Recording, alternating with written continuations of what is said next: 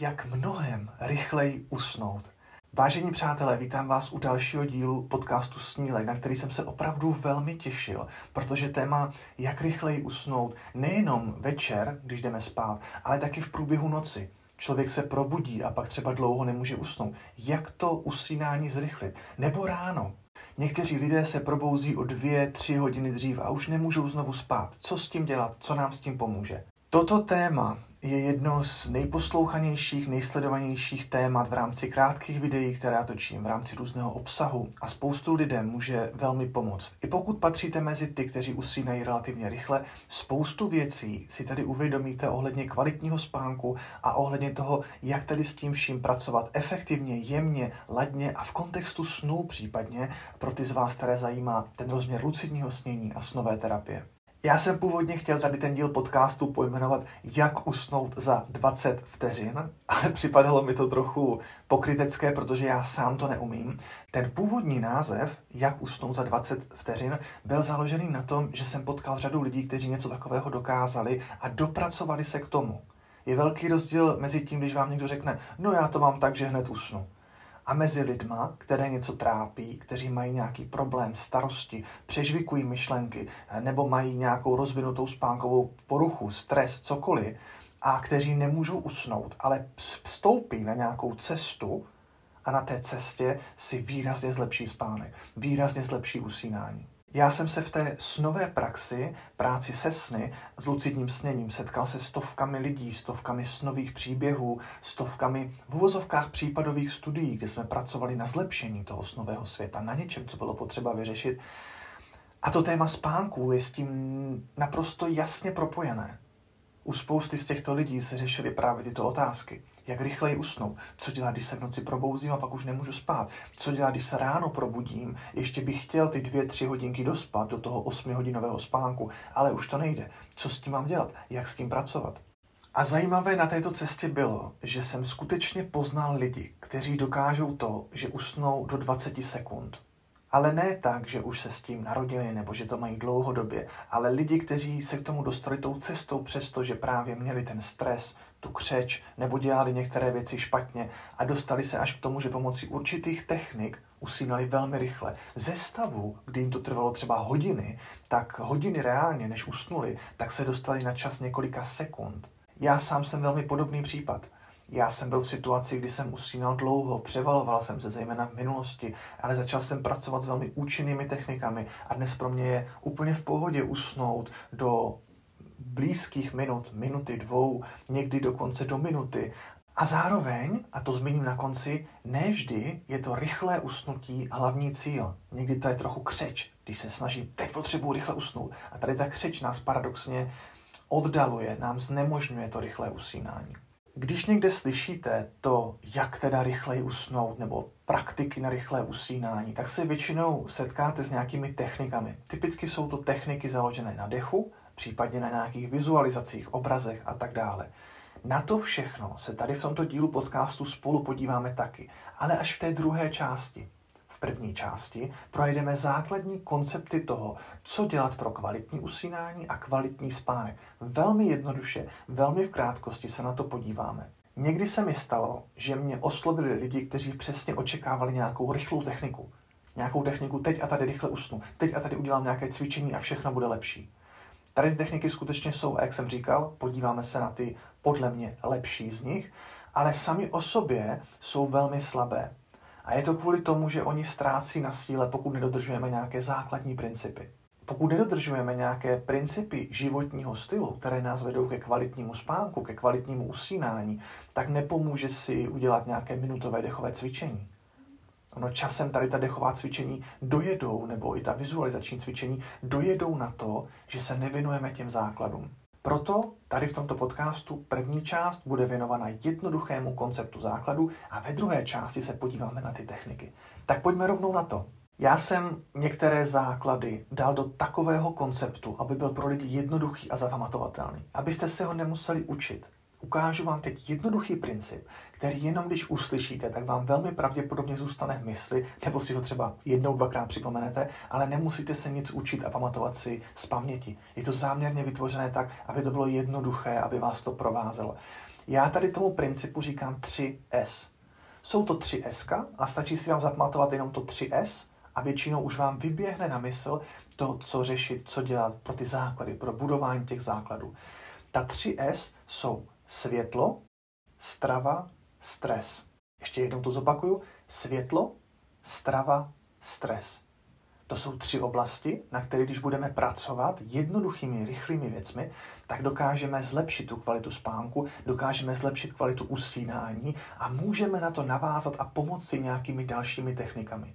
Někteří z vás přijdou na to, že po určité době, tady ta 3S jsou dlouhodobější, po určité době už nepotřebujete ty techniky, protože jste vyřešili ty silné základy.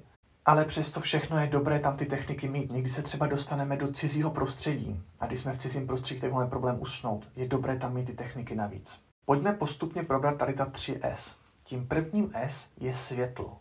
Je dobré nějakým způsobem pracovat se světlem, abychom měli lepší spánek. Proč vůbec řešit světlo? Proč řešit nějaké záření? Při tom usínání, v tom procesu usínání, nám pomáhá něco, čemu se říká melatonin. Melatonin má různá označení, upíří hormon, hormon tmy a jeho cílem je pomoci nám v tom procesu usínání.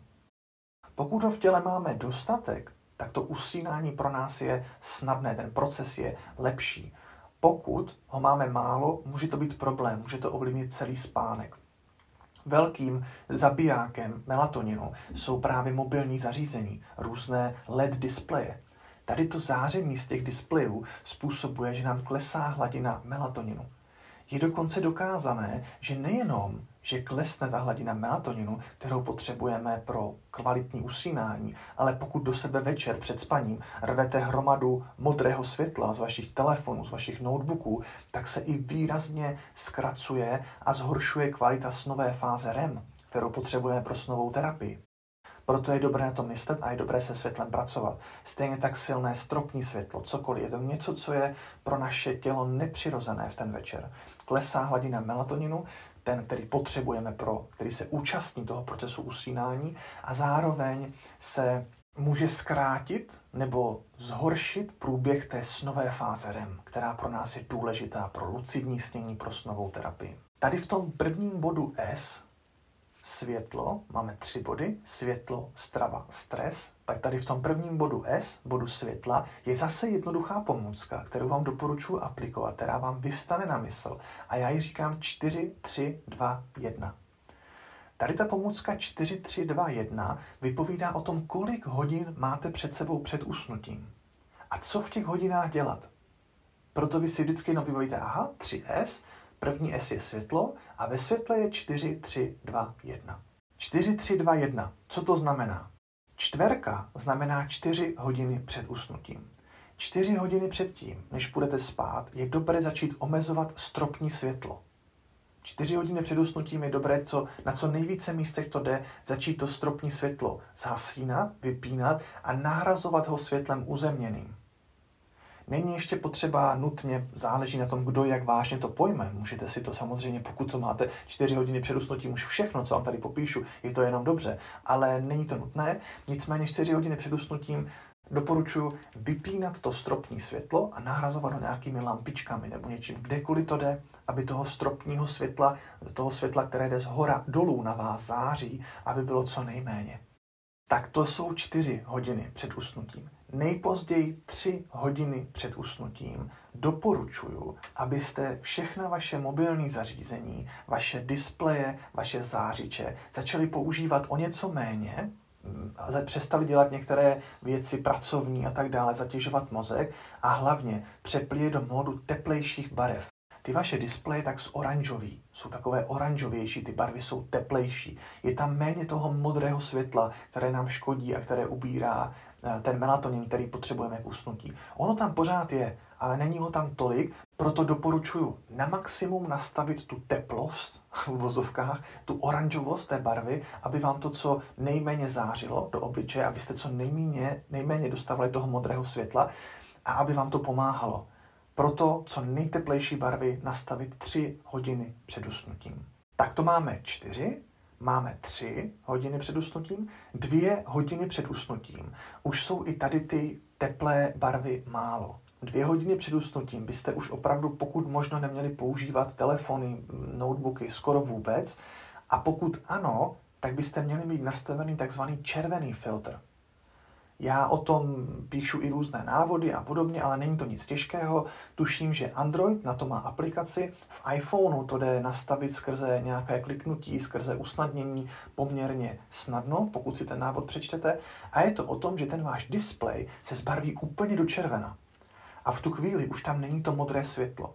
To neznamená, ono už potom je zhoršené i to ovládání těch zařízení, ale vy byste v ten moment, ty dvě hodiny před usnutím, už tady ta zařízení moc používat neměli protože opravdu mají velmi negativní vliv na kvalitu usínání, ale i na kvalitu té snové fáze. To, že si nastavíte ty červené filtry, neznamená, že můžete prostě úplně v pohodě ty telefony používat a všechno. Ale i to působí negativně. Zkuste to doprovodit tím, že to budete používat už v jakémsi nouzovém režimu. Příklad, potřebuji si třeba nastavit budík a podobně. Takové ty opravdu nejnutnější věci. Ale jinak se pokud možno už tomu záření z těch displejů vyhýbejte úplně. A poslední je jedna. Máme čtyři, tři, dva, jedna a jednu hodinu před usnutím už vám doporučuji omezit světlo úplně na minimum. Zkuste pozhasínat ty lampičky nebo to uzemněné světlo, které už nepotřebujete a zkuste mít toho světla úplně co nejméně a ta poslední hodina by displeje mobilní, um, počítačů a podobně, ty už byste v tuto dobu neměli používat vůbec. A zkuste si tu poslední hodinu před usnutím udělat takovou rituální. Zkuste si připravit nějakou snovou meditaci. My máme snové vedené meditace v Lucidní akademii.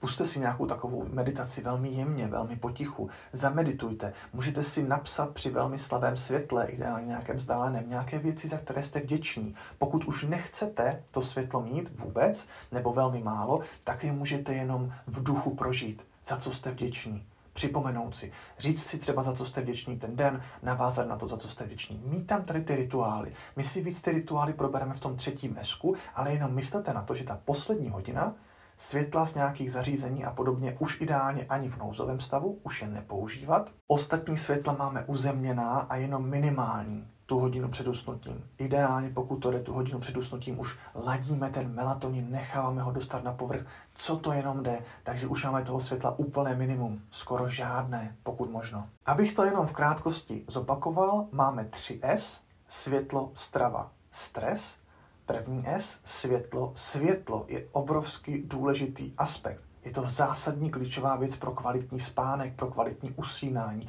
a je potřeba ho řešit. Pokud se naučíte nějakou rychlou techniku, dechovou a podobně, ale do poslední minuty budete na Instagramu, na telefonu, při modrém světle, do poslední minuty na vás povere, popere nějaké stropní světlo, tak nemůžete očekávat, že ta technika na rychlejší usínání bude fungovat. A nebo třeba bude fungovat, ale ten vliv kvality spánku bude omezený. A proto vás chci vyzvat ještě předtím, než se pustíte do nějakých technik na rychlejší usínání, které si ukážeme, zamyslete se nad světlem a začněte s tím světlem vědomně pracovat. Není potřeba hned zavést všechno, co jsem vám řekl. Nemusíte okamžitě začít přesně v ty dané hodiny zhasínat ta světla a upravovat ty věci. Stačí v první řadě udělat malý krok. Pokud je to pro vás problém, prodávají se různé speciální brýle, které filtrují modré světlo. Těch pomůcek je spousta. Já nechci, abyste teď radikálně všechno změnili. Já, co bych si přál a co vím, že vám může velmi pomoct, je začít dělat malé, ladné krůčky. Vymyslete nějakou jednoduchou věc, nějaký jednoduchý první krok z toho, co jste právě slyšeli, který už dnes zařadíte do praxe. Třeba to červené světlo, Třeba si na svých telefonech jenom nastavíte a na, svých notebook, na svém notebooku možnost červeného světla. Třeba jenom night shift mod. Třeba do dneška ty teplé oranžové barvy nemáte, dnes si můžete na notebooku, na telefonu nastavit rozvrh, kdy přesně se mají automaticky zapnout. Třeba jenom toto udělejte, nějakou malou věc a zkuste postupně přidávat další a další. Pokud se totiž pokusíte o nějakou rychlou změnu najednou, tak pro spoustu lidí je to natolik frustrující a těžké, že z toho nevznikne nový návyk. My potřebujeme zejména vytvořit nové návyky, nové návyky práce se světlem.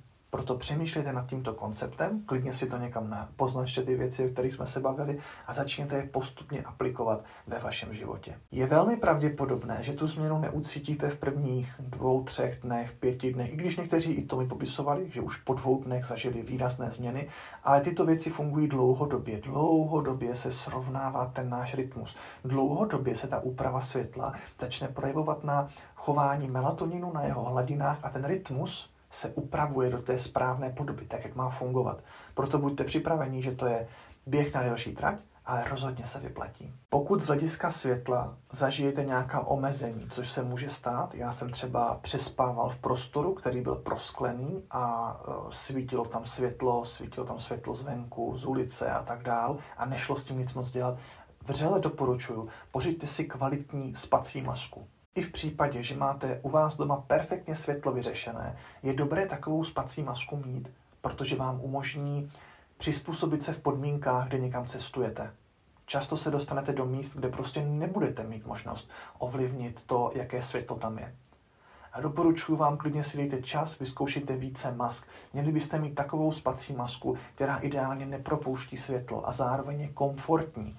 Ty 3D masky jsou tvarované tak, že vás nikde neškrábou, nikde, uh, nikde vás neomezují. Já mám třeba zkušenost s tím, že jsem používal velmi obyčejnou masku a ráno jsem se probudil a bolely mě oči. Já jsem cítil jsem, jako kdyby ty oči byly odrané, musel jsem použít kapky do očí. Může se stát, že v noci různě otevřete oči ze spaní a tak. Proto je dobré mít tu masku kvalitní, mít nějakou 3D masku, mít ji vyzkoušenou. Pokud vám nebude vyhovovat, klidně do toho investujte a zkuste si objednat nějakou další, dokud nenajdete tu, která bude ta nejlepší pro vás. Měla by být komfortní. V té masce by se dobře mělo spát ve vaší spánkové pozici. Jestli spíte na zádech, na boku nebo třeba na břichu, tak ta, tak ta maska by to měla odpovídat a měla by v té pozici dobře držet. Nemusí nutně stoprocentně těsnit. Pokud přes ní prochází trochu světla, tak to nemusí být na škodu. Nicméně je to velkou výhodou, pokud tady tu vlastnost má. Nebojte se experimentovat a nebojte se vyzkoušet víc druhů těchto mask. Myslete na to, že práce se světlem, vědomá práce se světlem, je jeden z nejzásadnějších aspektů kvalitního spánku a kvalitní noci, kvalitního usínání. Máme tedy, řekl bych úspěšně za sebou, to první S, světlo, a můžeme se dostat k tomu druhému, a to je strava. Strava na první pohled nevypadá tak důležitě jako to světlo. U toho světla se nám to lehce chápe. Jasně, nějaký cirkadiální rytmus, střídání dne a noci, přes den jsme na světle, v noci jsme ve tmě. U té stravy to není tak viditelné pro spoustu lidí. U té stravy je to něco, co často lidi nepochopí hned, proč by měli nějakým způsobem přizpůsobit stravu noci, ale pokud věřím, já tomu aspoň věřím, že pokud si tady řekneme některý, některé základy, základní principy, tak je pochopíte a budou pro vás, bude pro vás snadnější je využívat. V tomto díle podcastu nechci úplně do detailů zacházet do cirkadiálního rytmu a popisovat si ho tady. My do větší hloubky ho probíráme v Lucidní akademii. Budeme probírat Lucidní akademii a všechny tyto věci, jak je nastavit, ale chtěl bych říct jednu zjednodušenou věc, která vám pomůže k pochopení tady, těch, tady toho celkového kontextu. A ta věc se týká funkcí našeho těla. V našem těle probíhá celá řada funkcí. Naše tělo tráví různé šťávy žaludeční, oběh krve, srdce, regenerace těla, imunita, detoxikace naší mysli, detoxikace našeho mozku. Probíhá spousta funkcí, těch funkcí je mraky. A co je důležité pro nás a zásadní? A co bych chtěla, abyste si zapamatovali a třeba klidně někam napsali, tyto naše tělesné funkce neprobíhají ve stejnou dobu tělesné funkce, díky kterým je náš život lepší, díky kterému se regenerujeme, je kvalitní, díky kterému máme silnou imunitu, tyto funkce neprobíhají ve stejný čas. Jsou rozdělené do určitých skupin, někdy i jednotlivě, a probíhají v různá období a střídají se. A vzniká z toho jakýsi rytmus. Rytmus našeho těla. V nějaký čas naše tělo detoxikuje mysl, v nějaký čas se věnuje trávení, v nějaký čas zlepšuje schopnost učení, v nějaký čas probouzí kreativitu, v nějaký jiný čas dělá spoustu jiných krásných věcí, hojí emoční rány například. Všechny tyto činnosti v našem těle, včetně různých eh, oběhů, látek a dalších věcí, já nejsem biolog nebo nejsem zaměřený na lidské tělo, takže vám to nepopíšu přesně, probíhají v různé časy. To je ta zásadní myšlenka. Ty funkce neprobíhají všechny najednou. Probíhají v různé časy během dne a během noci. mají nějaké časové rozdělení. Proto jste se asi už setkali s tím, jak je důležité mít nějaký rytmus, dodržovat rytmus. Díky tomu, že to tělo si zvykne na nějaký pevný rytmus, že chodí spát v podobné době, stává v podobné době i o víkendu, tak nastaví tomu rytmu všechny ty tělesné funkce. A ty krásně plynule fungují. Pokud ten rytmus člověk nedodržuje a třeba přes týden normálně nějaký rytmus má, ale potom o víkendu přijdou nějaké akce, párty a podobně a ten člověk je třeba do tří, do čtyř kalí a potom ráno se probouzí a má tu kocovinu a všechny tyto věci, tak to tělo najednou neví, co má dělat. To tělo neví, kdy má spouštět jaké funkce. Ono si zvyklo na nějaký váš rytmus, který jste nastavili a už ví, jasně, v tento moment ten člověk chodí spát, v tento moment se probouzí a do toho rytmu krásně nasadilo ty funkce. Ale pokud najednou ten rytmus probíhá jinak, pokud dojde k jeho narušení, tak neví to tělo, co má vykonávat a dochází k tomu, že je zmatené a že ty vaše funkce neprobíhají dobře. Proto řada lidí, která z nějakého důvodu nerespektuje tento rytmus, tak má například problém s imunitou. Může se něco pomalej hojit, léčit, cokoliv se může dít. Eh, můžou se cítit ty lidi vyhořeli, takový bez nápadu. Ta kreativita, ten proces učení nemusí probíhat tak dobře. Spousta dalších věcí. A velmi často to vychází z toho, že je narušený ten rytmus, ta pravidelnost těch věcí, které děláme. My jsme teď v části S, tedy stravy, strava, a i strava je dobré, aby měla nějaký rytmus. Pokud to naše stravování nemá rytmus a my jíme pozdě večer nebo nedej bože výdáme ledničku v noci, tak to tělo se snaží trávit a čas tráví čas trávením, tráví čas trávením, to je takový pěkný obrat, v moment, kdyby mělo dělat něco jiného v té noci. My si v Lucidní akademii popisujeme a dáváme do kontextu snové terapie architekturu spánku. Já o ní mluvím i v Dušika, krásné střídání fáze REM a fáze non-REM léčení emočních rán, schopnost učení, vybavování si vzpomínek ve fázi non-REM, které se potom ve fázi REM, v té snové fázi, může zapojovat více myšlenek do nějakých úžasných celků a vznikat nové krásné objevy. Tyto úžasné věci se v noci dějí. Ale jak jsme si už řekli, tělo nevykonává všechny funkce najednou. A pokud musí trávit, pokud musí trávit jídlo, které jste do něj dostali pozdě večer, pozdě v noci, tak může mít problém s tím vykonávat dobře ty funkce, které by dělat mělo. A z tohoto hlediska existuje jeden krásný stravovací model, kterému se říká přerušovaný půst nebo jídelní okno.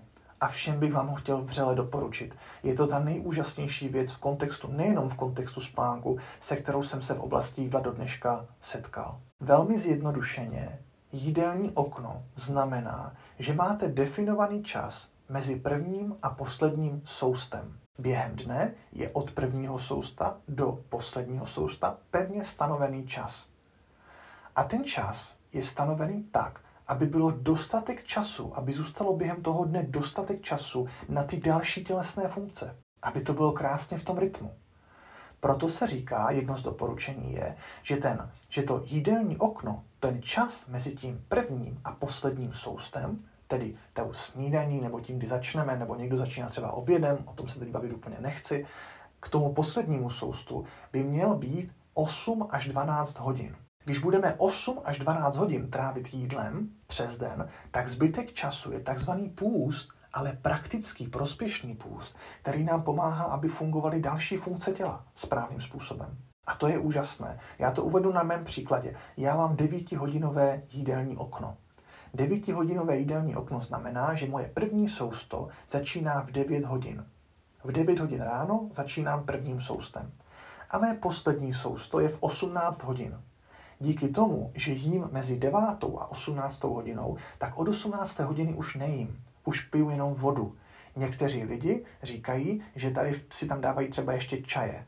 Já to třeba nedělám, já už po té 18. hodině většinou, většinou nepiju ani čaje. A je to kvůli tomu, že ty čaje jsou močopudné a tím, že trpím něčím, čemu se říká fragmentovaný spánek od dětství. V noci pravidelně chodím na toaletu, jednou, dvakrát, někdy i vícekrát, ale většinou je to do jedné až dvou návštěv v noci toalety. Tak uh, už se vyhýbám tady těm močopudným nápojům. Jsou samozřejmě výjimky, dostanu se do situace nějakých společenských akcí a podobně, kdy ten uh, kdy tady ten přerušovaný půst si mírně upravím na jeden den, ale ne, nesmím to dělat často, abych nenarušil ten rytmus. Ten rytmus je velmi důležitý. Ještě jednou, pokud budete chtít, doporučuji, tady na toto téma je krásná knížka, jmenuje se Cirkadiální kód od Sančina Pandy, kde Sančin Panda věnuje opravdu spoustu prostoru a ukazuje to i na vědeckých studiích právě té části stravy, toho přerušovaného půstu mezi českými lidmi, mezi lidmi, eh, mezi českými experty na stravu, mezi zahraničními, najdete spoustu, spoustu příkladů toho, kdy se dnes přerušovaný půst aktivně využívá. Pokud znáte eh, Wolverina, herce Hugh Jackmana, tak jeho speciální strava, jeho v vozovkách dieta, byla založena na přerušovaném půstu. Já bych chtěl říct, že přerušovaný půst, tedy čas mezi prvním a posledním soustem, by neměl být nějakou krátkodobou dietou, měl by se stát vaším životním stylem. Co je možná ještě důležité si říct, tak tady v té části toho jídelního okna, tedy to, že jím přes den po dobu nějakých 8 až 12 hodin a nastavím si to, nastavím si konkrétně, jaký čas to je, tak eh, to neznamená, že sním méně jídla já bych tady v tom časovém okně měl sníst dostatek potravin, dostatek bílkovin, dostatek sacharidů, vlákniny, tuků, všech těch složek potravy. To jídlo by mělo být zdravé. Říká se, že pokud mám ten půst přerušovaný kratší, tak občas můžu zhřešit. Podle zrovna slov Sančina Pandy, ale i dalších expertů na tady tu oblast, kratší půst znamená, vede k jedné zajímavé věci a to to, že velmi pravděpodobně to, kdy jíme, je ještě důležitější než to, co jíme. To, co jíme, je velmi důležité. Samozřejmě nemůžeme do svého, do svého dělat spát nesmysly. Ale to, kdy jíme, může být skutečně důležitější než to, co jíme. Minimálně o něco. Neberte to prosím jako nějaké dogma nebo nějakou jasnou pravdu. Ověřujte si ty informace, vemte si z toho to, co vy sami uznáte za vhodné. Mně samotnému velmi pomohl právě přerušovaný půst a to kvůli tomu, že se zlepšila řada věcí. Cvičení se mnohem víc projevuje ve chvíli, kdy to tělo má dost času na tu regeneraci, na všechny ostatní věci. Obecně i ta regenerace, nějaká třeba kolena, tak všechno bylo rychlejší a lepší. I ten spánek se zlepšil a chci vám doporučit tomuto tématu minimálně věnovat pozornost. Zamyslete se nad tím, najděte si k tomu nějaké zdroje. Já doporučuji začít desetihodinovým jídelním oknem, tedy aby čas mezi prvním a posledním soustem byl alespoň 10 hodin, takže například v 10 hodin první sousto, v 20 hodin poslední sousto, ale to bych nedoporučil. Já zároveň to doporučení mám upravené na to, že je dobré mít dostatek času na trávení večer. Proto já mám posunuté to okno tak, že mám od 9 hodin první sousto, od 18 hodin poslední sousto a chodit spát, když chodím většinou kolem půl jedenácté. Proto mám po té 18. hodině ještě dost času na kompletní vytrávení a můžu se věnovat těm darům toho spánku. Tady k tomu oknu přidávám doporučení z mé strany. Nemusíte respektovat, můžete, ale já doporučuji, udělejte si to okno tak, ať ta večeře je relativně brzy. Třeba, v, ať je to poslední sousto třeba v 18 hodin, to znamená, že moje večeře začíná typicky v 17.30. Samozřejmě můžete mít večeři v 18.30 a mít poslední sousto v 19 hodin, to je na vás. Ale spíš bych tím chtěl ukázat to, že je dobré mít to okno nastavené tak, abyste měli dostatek času před spánkem už bez jídla. Docela dobrá otázka, kterou někdy dostávám, jestli během tady toho jídelního okna, nebo spíše po něm, v té době, kdy nejím, v tom čase, kdy jsem bez jídla, jestli, co, co všechno přijímat. Obecně se říká pitná voda a léky. To jsou dvě věci, které můžete přijímat i v době mimo tady to jídelní okno, časové okno. Někteří lidi, jak jsem říkal, tam přidávají i čaje, různé bylinky, může být, ale já bych to z toho z té večerní části nedoporučil. Takže v mém případě já tam opravdu vodu a léky žádné neberu, takže léky tam nemám. Případně občas jsem tam měl nějaké doplňky stravy, ale minimálně. Ze začátku je opravdu dobré mít to okno delší, zejména pokud jste opravdu ti jedlíci, kteří jsou zvyklí výjídat v noci ledničku a jste zvyklí na tyto věci. Nastavte si to okno klidně na 11 hodin nebo klidně na 12 hodin, víc už nemá moc smysl. Ještě bych chtěl říct jedno důležité pravidlo. Čím delší to okno je, tím je důležitější dodržovat rytmus toho jídla i během dne. Jíst pokud možno v podobné časy. Pokud mám jídelní okno třeba 12 hodin nebo 11 hodin nebo i těch 10 hodin, to znamená, že 10 hodin jím a zbytek, tedy 14 hodin nejím z těch 24 hodin, mám jídelní okno 10 hodin, příklad od 9 do 19, tak je dobré zároveň mít stanoveno například v 9 hodin snídaně, ve 12 hodin oběd, svačina v nějaký konkrétní čas, večeře v nějaký konkrétní čas. Tady ty konkrétní časy zase pomáhají tomu rytmu. Čím kratší máte ten, to jídelní okno, tím menší je potřeba toho rytmu toho jídla, tedy v které konkrétní čas jíte. Pokud máte jídelní okno 8 hodin, a tak, už ne, tak to okno je už kratší a už není tak potřeba přesně mít ty časy stanovené, ale pořád je to samozřejmě ideální mít to tímto způsobem. Tím jsem vám chtěl dát této části takový rychlý, krátký úvod do přerušovaného půstu, neboli velmi zjednodušeně času mezi prvním a posledním soustem. Myslete na to, že přerušovaný půst není o tom, že jíte méně. To je velká chyba, kterou občas vídám. Přerušovaný půst je o tom, že máte kvalitní jídelníček, kvalitní stravu, jenom jíte v kratším čase, než jste možná zvyklí. A tělo má tím pádem víc času na to dělat ty věci, které má. Já miluju tento přístup, miluju přerušovaný půst, protože respektuje tu harmonii časového rytmu, respektuje tu harmonii cirkadiálního rytmu. Ty věci jsou společně v souladu. Proto doporučuji vyzkoušet, doporučuji přečíst si o tom něco navíc. V tomto případě by ten malý krok byl minimálně to opravdu nejeste v noci. Jestli to někdo z vás děláte, že se v noci probouzíte a jdete si dát chlebíček nebo něco, nevím, tak to opravdu nedělejte. To pro to tělo je velký šok a je to něco, co dlouhodobě ten rytmus hodně sráží dolů. Tomu se vyhněte. A můj, můj tip, který už jsem zmínil, já doporučuji mít dostatek času před spaním bez jídla. Ideálně nejméně 3 hodiny před spaním už nejíst. Já se snažím, nebo nesnažím, já to tak mám, mám ty hodiny 4 od 18 do těch 22, 30, to jsou 4,5 hodiny. A vřele vám to doporučuji, to tělo krásně vytráví. Další věc ohledně té stravy, doporučuji mít večer jídlo, které není tak náročné na stravování. Maso je dobré mít třeba na oběd, ale nějaká masitá jídla nebo jídla založená na mase se můžou trávit v vašem těle velmi dlouhou dobu.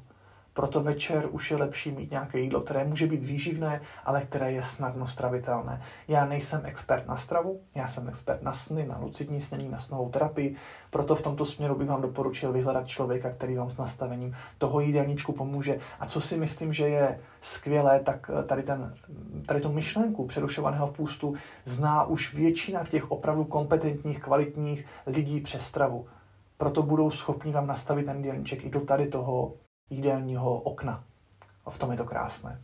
Máme za sebou světlo, kde základní myšlenka z těch tří S, základní myšlenka světla je 4, 3, 2, 1, kterou si pamatujeme. A máme za sebou část stravy, kde jsme se bavili o přerušovaném půstu, který se někdy nazývá taky jako jídelní okno nebo časové okno. A to třetí S je stres. Já se budu opakovat, já hodně zmiňuji Lucidní akademii, protože z ní dost vycházím.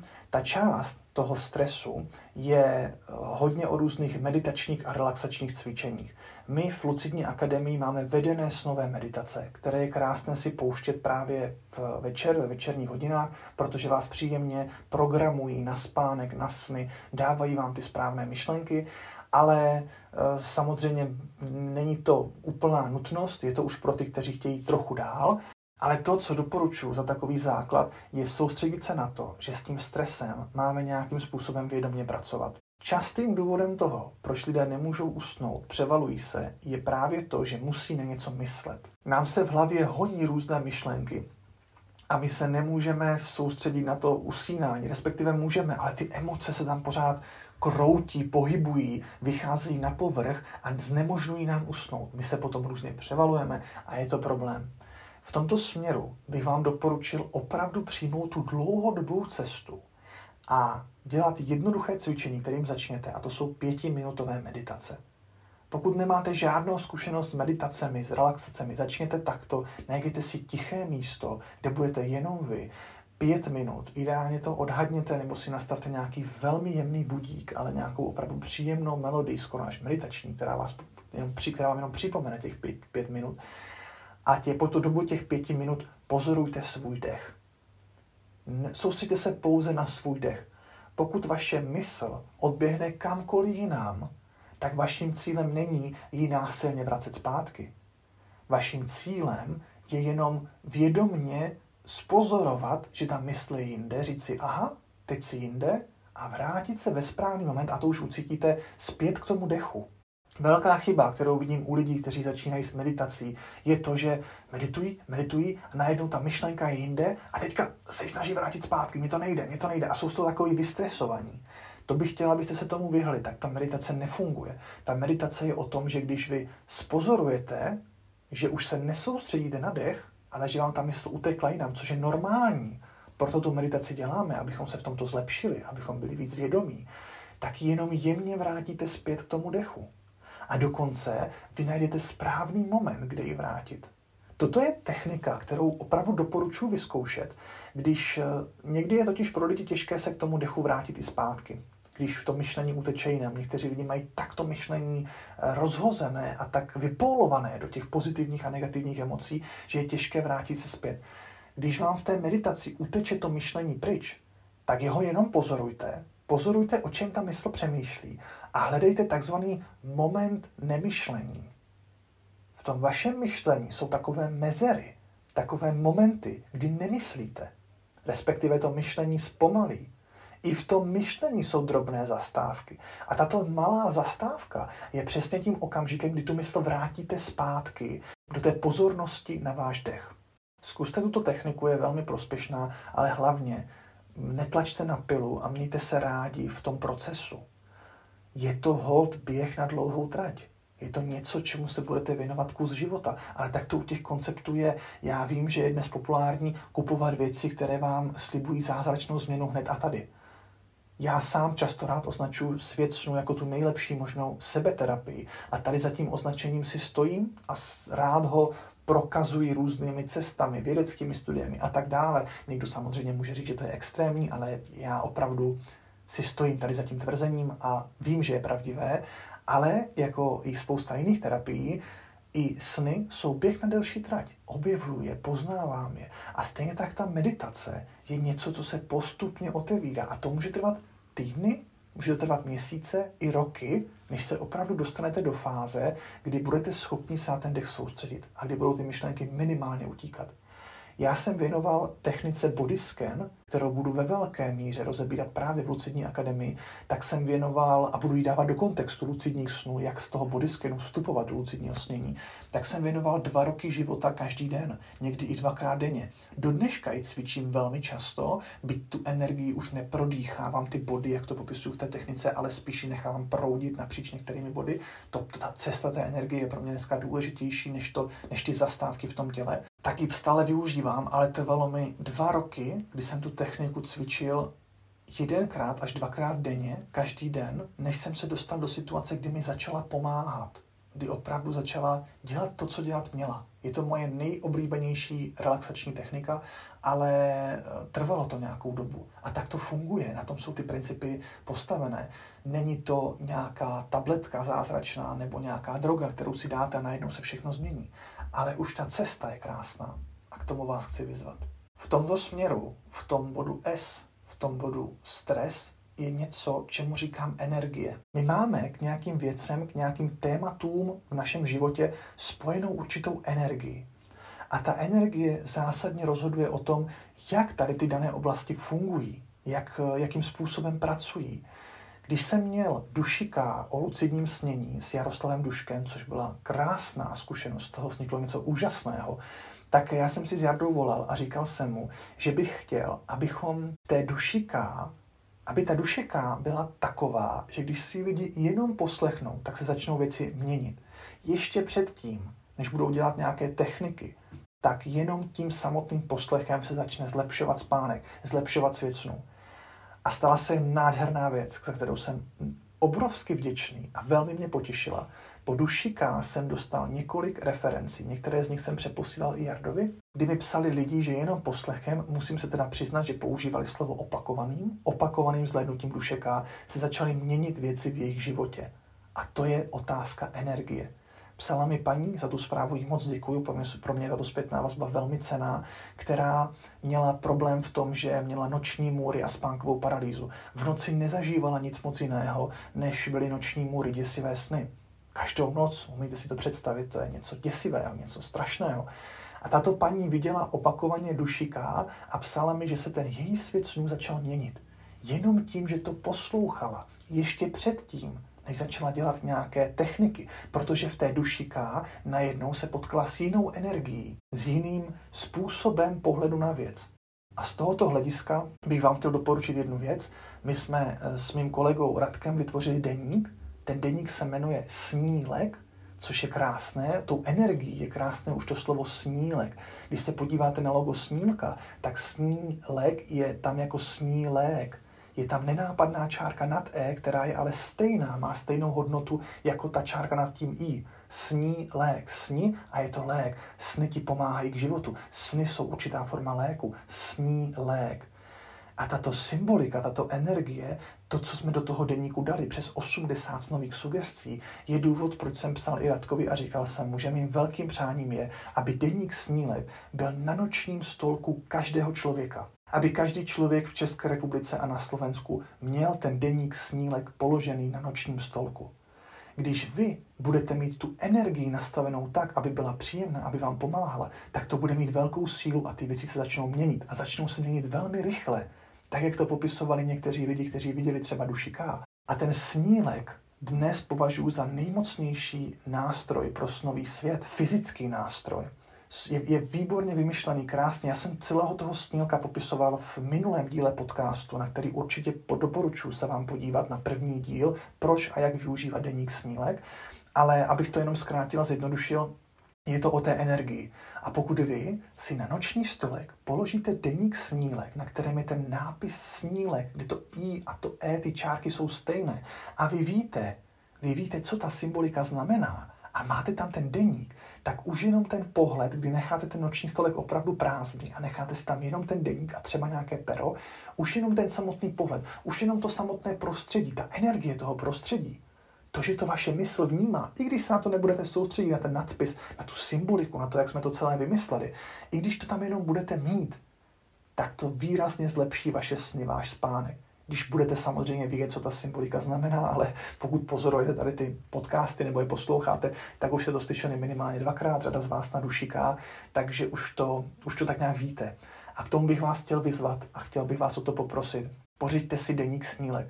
Je to opravdu krásná, nádherná věc. Je plný snových sugestí. Já vím, že to opakuju pořád dokola, ale přes 80 snových sugestí na jednom místě je naprosto kouzelné, úžasné číslo a je tam cesta snílka, jsou tam mandaly, je to něco, je to přesně ten druh energie, který povede k tomu všemu, co se má dít. Je to jeden z nejzásadnějších bodů. Já si netroufám říct, že energie je důležitější než to světlo nebo ta strava. To, co ale určitě chci říct, je, že ta energie spojená s tím sněním, s tím světem snu, ten dobrý pozitivní náboj k tomu všemu, je minimálně na stejné úrovni. Proto snílek, jenom to, že ho budete mít na tom nočním stolku a občas ním třeba prolistujete, zapíšete si nějaký sen. Toto je krásné. Snílek není nutně pro zapisování snu. Já vím, že si trošku protiřečím, ale deník snílek není o tom, že si musíte nutně každý zapisovat sny. Někdo to tak bude dělat, někdo jako já. Ale vy si můžete zapsat jednu nějakou krásnou příhodu třeba za dva měsíce, nebo třeba za tři měsíce. Jeden nějaký prostě zajímavý sen, který zrovna přijde, si tam zapíšete do toho deníku snílek. Ale mnohem důležitější je ta energie toho deníku. To, že ho máte, to, že ho máte na stole, to, že v něm můžete listovat, to, že v něm máte ty sugestce, ty mandaly, tu cestu snílka, která vás může inspirovat. To je opravdu nádherný projekt. Já tím projektem žiju. Mně se stalo to, že mě samotného ten projekt okouzlil, to, do jaké podoby jsme ho dostali. A všem vám chci doporučit, toto je věc, kterou by opravdu každý člověk měl mít na svém nočním stolku jako ten energetický předmět, jako tu symboliku sní, lék, sní a je to lék, sny léčí, sny tě provází. Přátelé, pokud bych měl schrnout tady tu první část, tak máme, která je nejdůležitější pro to nastavení základu, tak máme 3S, světlo, ve kterém jsme měli 4, 3, 2, 1, strava, kde máme přerušovaný půst a stres, kde nejdůležitějším bodem je ta energie. Je to, že mám nějakou energii spojenou s tím světem snu. Že to není něco, ten spánek, čím musím nutně projít, nebo tak rychle pojďme spát, abych se vyspal, že to je něco, na co se těším. Že to je něco s čím, co mě může v životě okouzlit, překvapit. A ono to tak doopravdy je. Kdo z vás chcete prohloubit tady tu věc, doporučuji, podívejte se na, tu, ta bezplatná cesta je uh, Dušeka o lucidním snění, případně řada dalšího bezplatného obsahu, který najdete na webu lucidní.cz, případně na webu snímek.com. A ti z vás, kteří by chtěli jít do větší hloubky, tak doporučuji Lucidní akademii. A samozřejmě, pokud každému na noční stolek z té fyzické věci doporučuji vřele mít snílka. My máme za sebou první část, 3S. Já věřím, že už jenom tady tím posloucháním, tím, jak je to vymyšlené, tak to pro vás bude jednoduché si zapamatovat a pracovat s tím. Je to, já mám rád tady ty pomůcky, proto je vytvářím, kdy ty základní věci schrnu do jednoduchého konceptu, který se pamatuje tak snadno, že se ho ani nemusíme učit. Proto jsem vymyslel 3S. Já jsem nevymyslel ty věci, které jsou v těch SKách, já jsem vytvořil jenom ten koncept tak, aby pro vás byl snadno uchopitelný protože respektuju to, že spousta lidí nemá tolik času, že ten čas teprve hledá a potřebuje jednoduché věci, které jim co nejdelší dobu zůstanou v mysli a budou fungovat tak, jak mají. A věřím, že tento koncept pomůže i vám. Druhou část vezmeme trošku letem světem. Já bych vám chtěl eh, ukázat některé základní techniky, dechová cvičení, která můžete dělat. Ještě pokud jde o tu energii, já bych se vrátil k Lucidní akademii, kde my často děláme to a budeme dělat to, že to rychlost toho usí, že se nesnažíme rychle usnout. Že využíváme tady ten čas, který je v usínání, pro analýzu schopností našeho bytí v přítomnosti. Je to trénink meditace, je to trénink a ukázka toho, jak daleko jsme se dostali k meditaci. Je to pro nás nějaký symbol. Proto děláme to, že ta meditační cvičení děláme třeba při usínání, kde opravdu vnímáme jenom náš dech a zůstáváme v přítomnosti a to tělo usne pokud je dobře nastavené to 3S, ty základy. A zároveň tím máme skvělý čas, protože čas před usínáním, čas, když se probudí, probouzíte, je skvělý čas na trénink meditace, úžasný.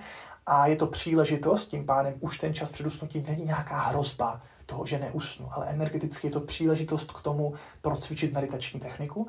A zároveň je to pro mě reflexe já vidím podle toho, jak mi to jde, jak moc daleko ještě, jak moc ještě potřebuju ty meditační techniky trénovat. O tom se těžko mluví tady v tom krátkém konceptu, proto na to budou Lucidní akademie přes 20 hodin, nebo bude přes 20 hodin obsahu a tam se tomu budeme věnovat více. Pojďme už na ty slíbené techniky. Jedna z takových těch velmi spopularizovaných, oblíbených, známých technik je technika 478. 4 sekundy se nadechuju, 7 sekund zadržím dech a 8 sekund vydechuju.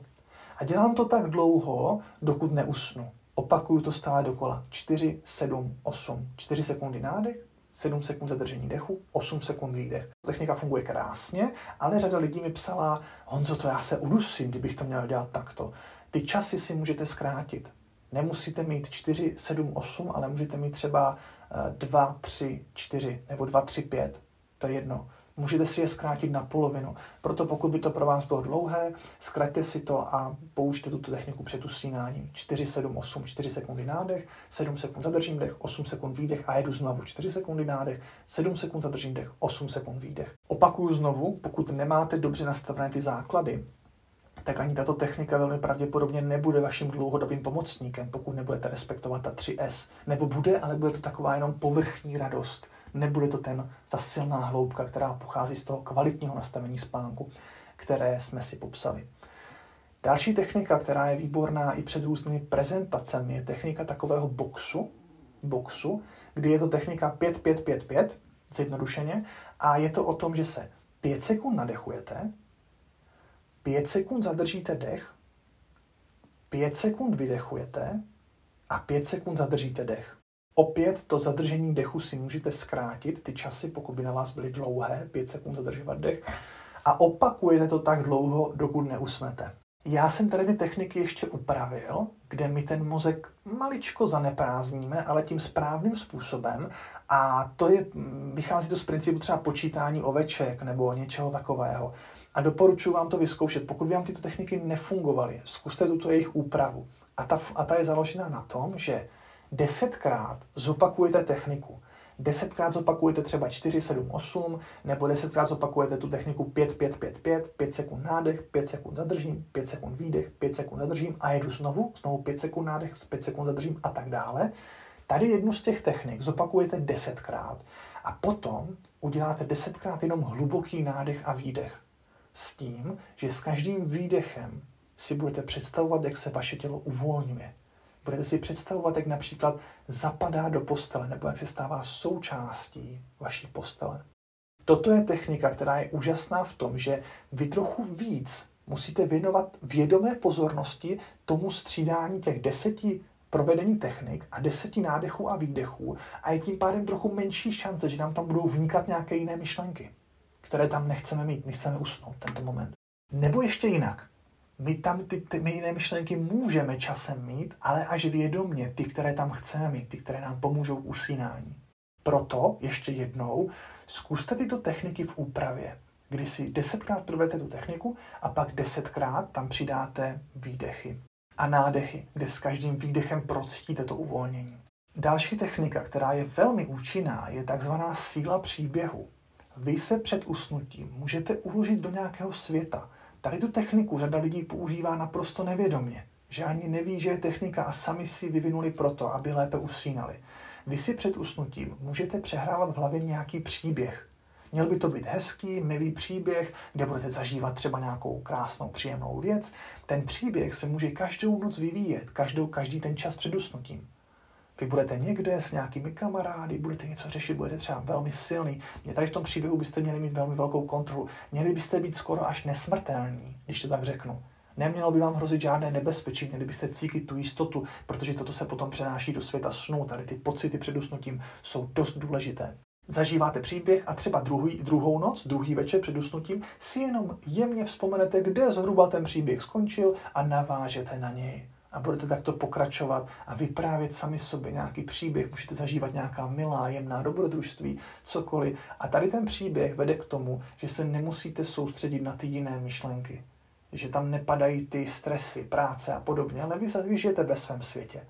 Je to velmi zjednodušené vysvětlení na různých kurzech a tak to probíráme do větší hloubky a nastavujeme to, pokud je to potřeba, ale zase Moje doporučení, nejlepší cesta je, když máte opravdu kontrolu na to myslí a před usnutím to berete jako příležitost pro trénink. Meditace, přítomnosti. To je nejlepší stav. Vím, že to vždycky nejde, proto nám k tomu pomáhají tyto techniky. Další technika, kterou jsem popisoval na dušika, je taková předspánková samomluva. My těsně před spaním jedeme určitou samomluvu, která nám pomáhá k tomu, abychom usnuli. Nejsou to jenom sugestce, Sugestce může být, sugestce těsně před usnutím, můj spánek je klidný a hluboký. Toto je nádherná sugestce, která je i v deníku snílek a kterou je dobré si opakovat každou noc, každý den, protože čím více si opakujeme, tak je účinnější, je efektivnější. S těmi sugestcemi se potom dá pracovat s různou intonací, s různým důrazem, se zrcadlem a s dalšími věcmi. To všechno probíráme a budeme probírat v Lucidní akademii. Vy si před usnutím budete opakovat tyto sugestce, ale to není jediná součást té samomluvy. Vy můžete přijít k vaší posteli už s tou energií, se těšíte na ten spánek, na to, co vás čeká. Můžete tu postel pohladit. Můžete jí říct, ty těším se, mám fakt dobrou pohodlnou postel, pokud nemáte, kupte si nějakou kvalitní matraci a těšte se do ní, těšte se na ulehnutí. Už když přicházíte k té posteli, tak prociťte to, že teď se chystá něco krásného, něco kouzelného. Udělejte si z toho takový večerní energetický rituál. Já vím, že se budu opakovat a možná to pro někoho bude reklama, ale je to něco, za čím si opravdu stojíme a v co věřím, že může z těch fyzických věcí změnit tady tu společnost a to je deník snílek. Když tady v tom rituálu, kdy se blížíte do té postele, kdy třeba tu postel pohladíte, řeknete, že se na ní těšíte, samozřejmě dobré pohladit i svoji ženu, nebo s ní jak před spaním se s ní jí popřát krásné sny, tak tím přispíváte eh, té energii předspánkové. Když do toho na tom stole leží ještě deník snílek, který je nějakým opravdu inteligentním způsobem vymyšlený na základě stovek eh, hodin praxe, tak se můžete podívat toho snílka nebo jenom na ten samotný symbol toho našeho loga. I kdybyste si snílka nepořídili, což vám vřele doporučuji, abyste udělali, minimálně se podívejte na to, jak vypadá to logo a všimněte si těch dvou Eček eh, a, to, a těmi nenápadnými, ale silnými čárkami nad ním, jak se to krásně zakomponovalo do sebe, nerušivě. Já jsem z toho opravdu nadšený, proto tom takto, takto mluvím. A tady ten večerní rituál vám pomůže k tomu, abyste se ukolébali ke spánku. Já ještě rád uvádím jednu techniku a tu vám dám jako bonus na závěr, kterou můžete vyzkoušet, a to je takzvaná technika počítání vděčnosti. Já říkám lidem, místo oveček počítejte vděčnosti. Když si lehnete, zavřete oči, tak můžete vyzkoušet to, že budete říkat smírným mentálním úsměvem, budete říkat, budete si představovat, jak se usmíváte a budete říkat, jsem vděčný za to a budu, můžete říkat, za co jste vděční během toho dne, za co jste vděční ve svém životě a neustále si vzpomínáte na nové věci. A po chvíli se dostanete, nebo po nějakém čase se dostanete do takového stavu, jsem vděčný za za co já jsem ještě vděčný. Aha, ještě za to, toto vzpomínání, to soustředění a tu vděčnost vás ukolébá ke spánku. Tato technika, mám zkušenost, že je tak 50 na 50. U 50% lidí funguje naprosto skvěle a navíc se programují na tu vděčnost a emoce, která se přináší do světa snů a zároveň uh, nádherným způsobem pomáhá usnout. A u 50% lidí fungují spíše jiné techniky, které jsme si vybrali a zmínili. Vážení přátelé, asi to pomalu ukončíme. Je to opravdu dlouhý díl eh, proti tomu konceptu, který jsme vymysleli. Já věřím, že to pro vás bylo nápomocné, že vám to pomůže k lepším snům, že jste si z toho odnesli něco, co pro vás bude přínosné. Už samotná energie světa snů, už samotná energie kolem toho tématu vám pomůže lépe usínat, lépe spát, lépe se probouzet a tak dále. Využívejte to tak, jak vy sami uznáte za vhodné. Dělejte malé kroky, toto bych ještě chtěl připomenout. Nesnažte se všechny ty věci, které jste dnes slyšeli, aplikovat najednou. Vyberte si jednu, puste si ten podcast klidně opakovaně, máte ještě kus života před sebou a není kam spěchat. Není kam spěchat. Přátelé, já vám přeju krásné sny, přeju vám úžasné magické poznatky ze snového světa. Rád bych vám ještě připomenul to moje přání toho, aby na každém noční stolku byl deník snílek, protože je to nádherný projekt, za který jsem vděčný, že jsme ho vymysleli. A jsem přesvědčený o tom, že se nám postupně povede dostat mezi lidi, že protože dnes spousta lidí vnímá svět snu pořád jako něco navíc, něco obyčejného, ale že stejně tak přirozené, jako mají třeba notebook nebo telefon nebo nějaké takové nástroje, zubní kartáček, tak stejně tak přirozené bude mít na nočním stolku deník snílek položený to je opravdu věc, které budeme teď směřovat a já k ní budu směřovat opravdu každým dnem, aby se to stalo, protože ten projekt je krásný, je nádherný. A to je z mé strany asi všechno. Přeju vám krásné sny, minimálně doporučuju. Dušeka, pokud jste ještě neviděli, pokud ano, podívejte se na ní opakovaně. Mám krásnou zpětnou vazbu k tomu, že lidi, kteří ji viděli opakovaně, tak teprve po tom opakovaném zhlédnutí začaly docházet některé věci a začaly se dít ty velké změny. Přeju vám krásné sny, krásné snové prožitky, lucidní snění, snovou terapii, přesně to, co chcete a hlavně přesně to, co potřebujete, protože to jsou někdy dvě trochu odlišné věci. Mějte se hezky a držím vám palce proto, ať váš svět snu je opravdu kouzelný a nádherný.